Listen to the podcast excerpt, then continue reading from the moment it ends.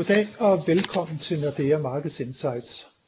Jeg er Helge Pedersen, og i dag har jeg Jan Størup Nielsen med på ugens podcast, som vi igen i denne uge sender fra hjemmekontorerne. Velkommen Jan. Tak. Vi kommer ikke udenom det. Igen i denne uge er det covid-19, som er hovedtemaet for vores podcast. USA er nu blevet det nye epicenter, og vi ser nu for alvor i de løbende økonomiske data, hvordan nedlukningerne af samfundet rammer arbejdsmarkederne. I USA blev mere end 6 millioner arbejdsløse i sidste uge, og i Spanien er ledigheden steget med næsten 1 million mennesker. Det er klart, at det også vil sætte sig i efterspørgselen, og der er ingen tvivl om, at vi står over for en dyb global recession. Det store spørgsmål er nu, hvornår det vender, og hvor hurtigt økonomierne så kommer på fod igen. Og til det formål har vi opstillet tre scenarier for udviklingen i den globale økonomi. Et såkaldt V-formet, som giver en hurtig fremgang. Det kræver en snarlig åbning af økonomierne. Et U-formet, som er et mere gradvist forløb, hvor åbningen finder frem sted til sommeren, og et L-formet forløb, hvor recessionen bliver meget dyb og langvarig. Vi finder det for tiden mest realistisk, at det uformede scenario kommer til at materialisere sig, og i den situation vil verdens BNP i år så ifølge vores beregninger skrumpe med omkring 1%.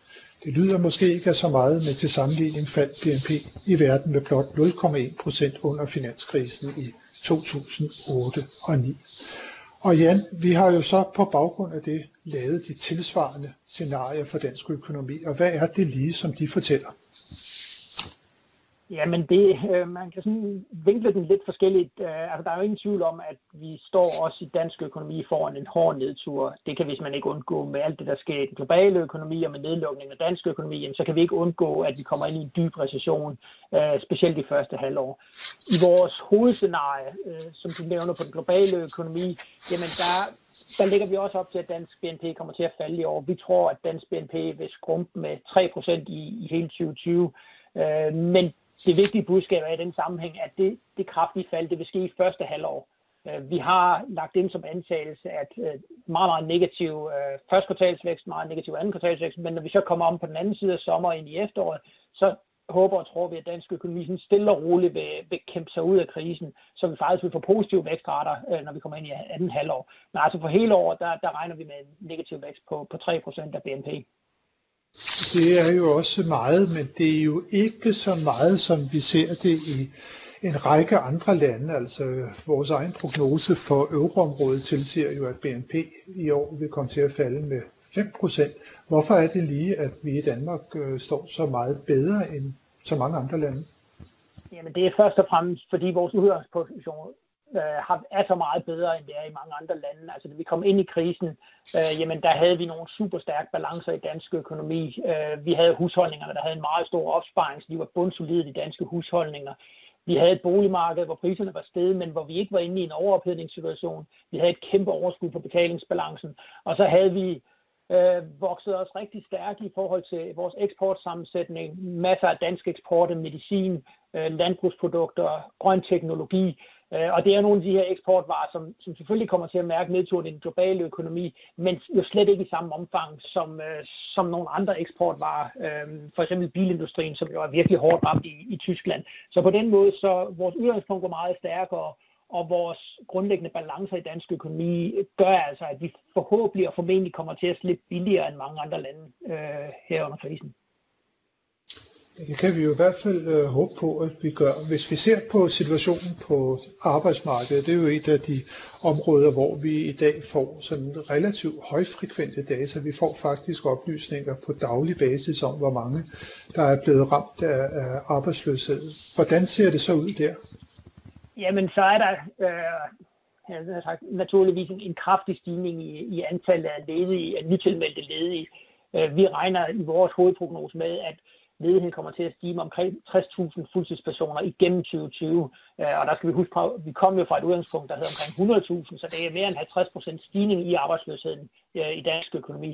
Men den gode nyhed, og det er selvfølgelig kun den relativt gode nyhed, men det er jo, at, at vi slet ikke ser samme eksplosion i den danske ledighed, som vi for eksempel gør, du nævnte du, øh, tallene fra USA øhm, tidligere. Altså, den der, den der helt eksplosion i arbejdsløshed, den ser vi ikke på samme måde i, i dansk økonomi. Og en af grunden til, at vi, vi trods alt bliver mere forskånet herhjemme, jamen det er jo også, at regeringen med deres lønkompensationsordninger har gjort, at mange, mange medarbejdere, som jo ellers ville være blevet fyret, jamen de faktisk er blevet, øh, blevet ved med at være i beskæftigelse, fordi virksomhederne har mulighed for at få noget, noget statslig kompensation. Altså lønkompensation, den er så med til at holde hånden under arbejdsmarkedet. Det må vi sige, det er jo rigtig godt øh, i denne her situation, som vi er i lige nu. Øh, hvis nu det er, at vi kan undgå at se denne her eksplosion i, i arbejdsløsheden, som man kommer til måske at se andre steder, vil det så også øh, kunne betyde, at for eksempel vores boligmarked, at det vil kunne klare sig sådan nogenlunde øh, hele igennem, eller hvad øh, er prognosen der? Jamen, det, det tror jeg faktisk. Og igen, altså boligmarkedet slipper jo heller ikke for at mærke de negative konsekvenser. Men igen, de kunne have været meget, meget større, hvis ikke regeringen havde været ude med de her store hjælpepakker. Altså samlet set så forventer vi på boligmarkedet, på prisen på enfamilieshus, at de kommer til at falde med omkring 5% igennem 2020. Øh, og igen, de her prisfald, jamen, de vil, de vil primært finde sted i første halvår, måske også ind i tredje kvartal, men så vil boligmarkedet begynde at rette sig igen i takt med, at man ligesom åbner op for dansk økonomi, der kommer lidt mere optimisme. Men altså, det, der er ingen tvivl om, selvfølgelig øh, kombinationen af en stigende ledighed, vi har også set en øh, stigende renter, stigende boligrenter, jamen det er ubetinget negativt for boligmarkedet. Derfor kommer vi heller ikke udenom at se prisfald. Men igen, altså, hvis vi kan nøjes med prisfald på omkring 5%, jamen, så er det jo meget, meget begrænset, for eksempel i forhold til det, vi så i, i 2009 og 2010. Ja, der må jeg sige, der var vi jo også i en lidt anden situation dengang. Både renten den var højere, og så var det jo et øh, voldsomt sådan overbelånt boligmarked, vi så på det tidspunkt. Og det er vel også, når du nævner det her med, at vi er kommet godt ind i, øh, i coronakrisen, så skyldes det vel også, at øh, den sådan hjemlige låneadfærd, den har været meget behersket i forhold til det, som vi så op til finanskrisen. Ja, og man kan sige, at vi har jo, når vi i vores prognoser har vi jo sådan siddet og revet lidt, lidt i håret over, hvorfor at danskerne ikke brugte nogle flere penge i perioden, øh, eller i årene op til, til coronakrisen. Vi kunne se den her øh, kraftigt stigende opsparing i, i blandt andet husholdninger. Men altså, det er jo noget af det, der kommer os til gode nu. Altså husholdningerne, hvis man kigger på deres øh, balancer, øh, deres forhold mellem opsparing og gæld og sådan noget, jamen, så ser det jo super sundt ud.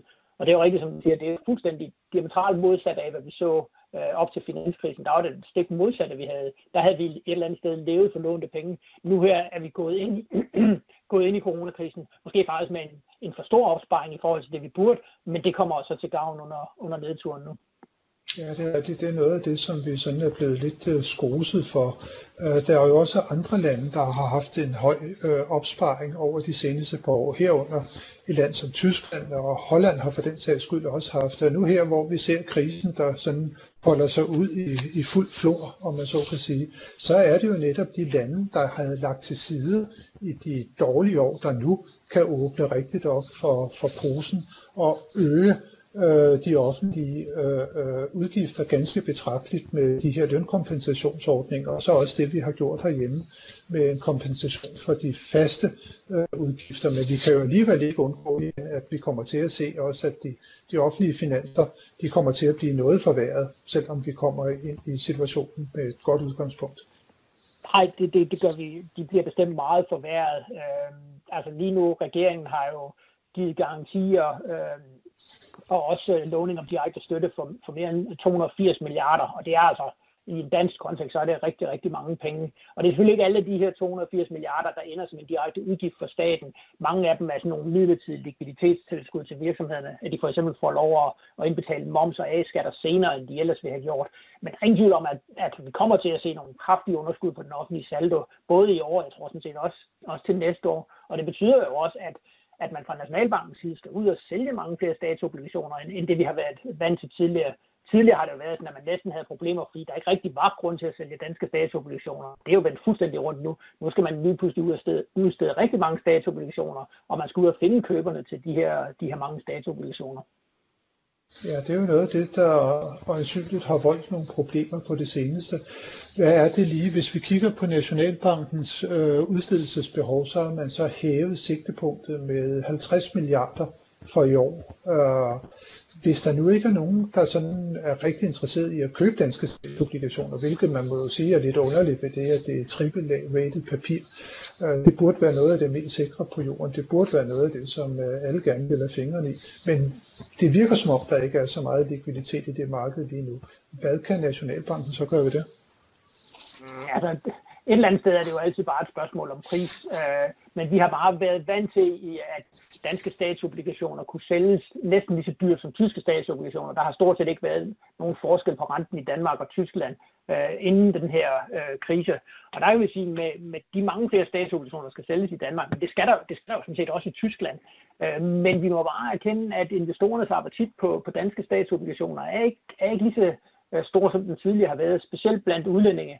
Om det så er, fordi de har mere rigeligt at gøre med i deres egen hjemmemarkeder, eller hvad det er, jamen vi må bare konstatere, at likviditeten er ikke så stor, som, som man kunne ønske sig på det danske statsobligationsmarked. Og det giver altså så udslag i priserne, og det er derfor, vi ser, at, at de danske renter er, er noget højere nu, end de er i Tyskland. Og igen, selvfølgelig skal man passe på med, altså igen, det er jo, det er jo en relativt, men, men bare det med, at en 10-årig dansk øh, statsrente ligger sådan 20-30 basispunkt over Tyskland, det, der skal vi altså nogle år tilbage, før vi, øh, før vi så det sidst stadigvæk, som du også var lige ved at, at sige, kan jeg høre, så er det jo stadigvæk ekstremt lave niveauer, for vi har vel en 10-årig statsobligationsrente, der ligger og handler omkring minus 20 basispunkter lige for tiden, så, så det er jo helt absurd, at vi på en eller anden måde kan være havnet i den situation, at vi skal snakke om, at det er en høj rente.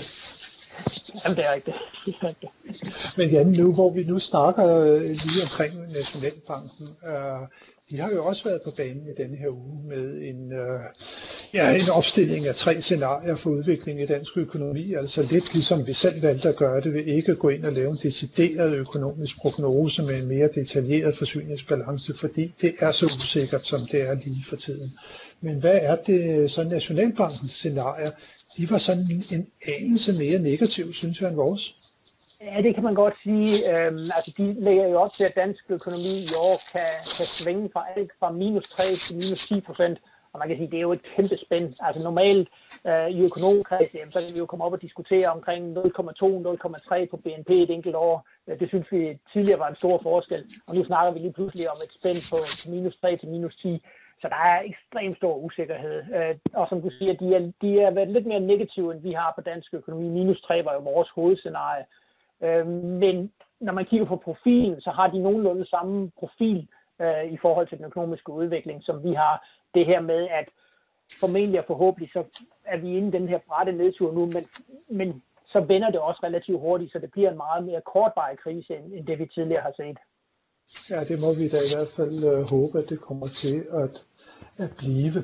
Men øh, Jan, når vi nu snakker Nationalbanken, øh, der kom nogle nye tal her for udviklingen i valutareserven. Det viste, at de har været sådan ret massivt på banen i løbet af marts måned øh, med intervention til fordel for kronen. Hvad kom tallet ud på? Ja, det må vi sige. Der har virkelig været gang i den øh, i Nationalbanken i forhold til at forsvare kronen. Øh, I marts måned, der købte de for, for mere end 64 milliarder danske kroner for at forsvare fastkurspolitikken. det er altså det største køb øh, over en enkelt måned, vi har set helt tilbage fra, fra euroens indførelse. Så det har virkelig måttet kæmpe for at holde kronen øh, på de niveauer, og den ikke blev yderligere svækket over for euroen. Og det var så også derfor, at de måtte komme med den her selvstændige danske renteforholdelse øh, på 0,15 procentpoint. Netop fordi, jamen, der var simpelthen ikke, eller selvfølgelig kunne man godt, men man havde ikke lyst til at bruge endnu flere penge af valutareserven, og derfor var det så, man kom med, med den her selvstændige renteforholdelse. Og det vil sige, at vi står jo lidt i den lidt en forfærdelig situation, at, at vi stort set som det eneste land i hele verden øh, sætter renten op, mens alle andre centralbanker de, de rent faktisk sætter renten ned i den nuværende situation. Ja, så kan vi til gengæld også sige, at de er jo ikke nået helt ned på vores niveau, de fleste af dem endnu. Nej, og igen kan vi sige, det, det er lidt den samme historie, det her med, at vores udgang er også, også meget bedre end, end stort set alle andre. Så det er jo rigtigt, altså nu ligger vi med en rente herhjemme på, på minus 0,6 procent, Øh, den europæiske centralbank ligger øh, med minus en halv, så vi ligger stadigvæk under den europæiske centralbank, men vi ligger bare ikke så meget under, som, som vi tidligere gjorde. Nej, det gør vi jo ikke, som du siger, fordi vi har skulle forsvare øh, fastkurspolitikken. Og det ser vel ud til, at det skridt fra Nationalbanken, det har vist sig at leve op til, til forventningerne. Altså kronen, den er jo blevet styrket noget og ligger vel meget stabilt øh, lige for tiden. Ja, det må man sige. Altså, missionen virker til, at den lykkes for Nationalbanken. de har i hvert fald fået, øh, fået skabt ro omkring kronekursen. Øh, og det tror vi sådan set også, at den ro, den tror vi, den bliver ved med at være der. Det eneste, hvor vi kan blive lidt bekymret, det er, hvis amerikanske aktier virkelig kommer til at, at falde kraftigt igen, jamen så, så er det en af de mekanismer, der kan udløse en ny svækkelse af den danske krone. Øhm, så det er sådan set det, vi faktisk holder mest øje med øh, i forhold til, til kronekursen, det er faktisk, hvad sker der på det amerikanske aktiemarked? Fordi hvis nu de for eksempel falder 20 procent igen, jamen så kan det udløse et nyt svækkelsespres på kronen, og dermed øh, få Nationalbanken på banen igen. Men altså, hvis vi kan undgå det, øh, det yderligere fald på de amerikanske aktier, så tror jeg også, at, øh, at vi ikke kommer til at se mere fra Nationalbanken på den korte bane. Ja, det bliver så spændende at se, og det er vel også derfor, at allerede nu den amerikanske forbundsbank har været så kraftigt ude og forsøge på at stabilisere udviklingen. Øh, ikke af hensyn til den danske krone, men, men også for at undgå, at der kommer endnu øh, flere skader i det finansielle system, hvis det er, at øh, blandt andet aktiekurserne de falder kraftigt endnu, og kreditspænden igen på et tidspunkt begynder at udvide sig. Men øh, Jan, vi skal også lige her til allersidst, der skal vi lige kigge frem på, på næste uge. Det er jo påskeugen, og øh, der kommer der faktisk ikke så mange forfærdelige øh, interessante nøgletal øh, ud. Vi får noget at vide omkring situationen i Tyskland, hvor der kommer øh, tal for, for nye ordre i industrien, og så kommer der altså også det her øh, tal for de amerikanske arbejdsmarked, som mange fokuserer på nu, hvor mange nye, der, øh, der, der må melde sig som ledigt, samtidig med at vi også i næste uge får noget videre, hvor mange nye job, der bliver slået op i USA. Så det bliver det mest øh, interessante øh, fra de finansielle markeder, i hvert fald gå nøgletallene i næste uge. Men tak for nu, Jan, og tak til alle jer, som har lyttet med til denne uges podcast. Det håber vi også, at I vil gøre, når vi er tilbage næste uge med friske analyser og vurderinger af de finansielle markeder. Og til alle jer, som måtte gå på påskeferie nu, så ønsker vi jer en rigtig dejlig ferie og så kommer vi forhåbentlig tilbage til Danmark som et af de første lande i verden, så småt begynder at genåbne efter udbruddet af coronavirus.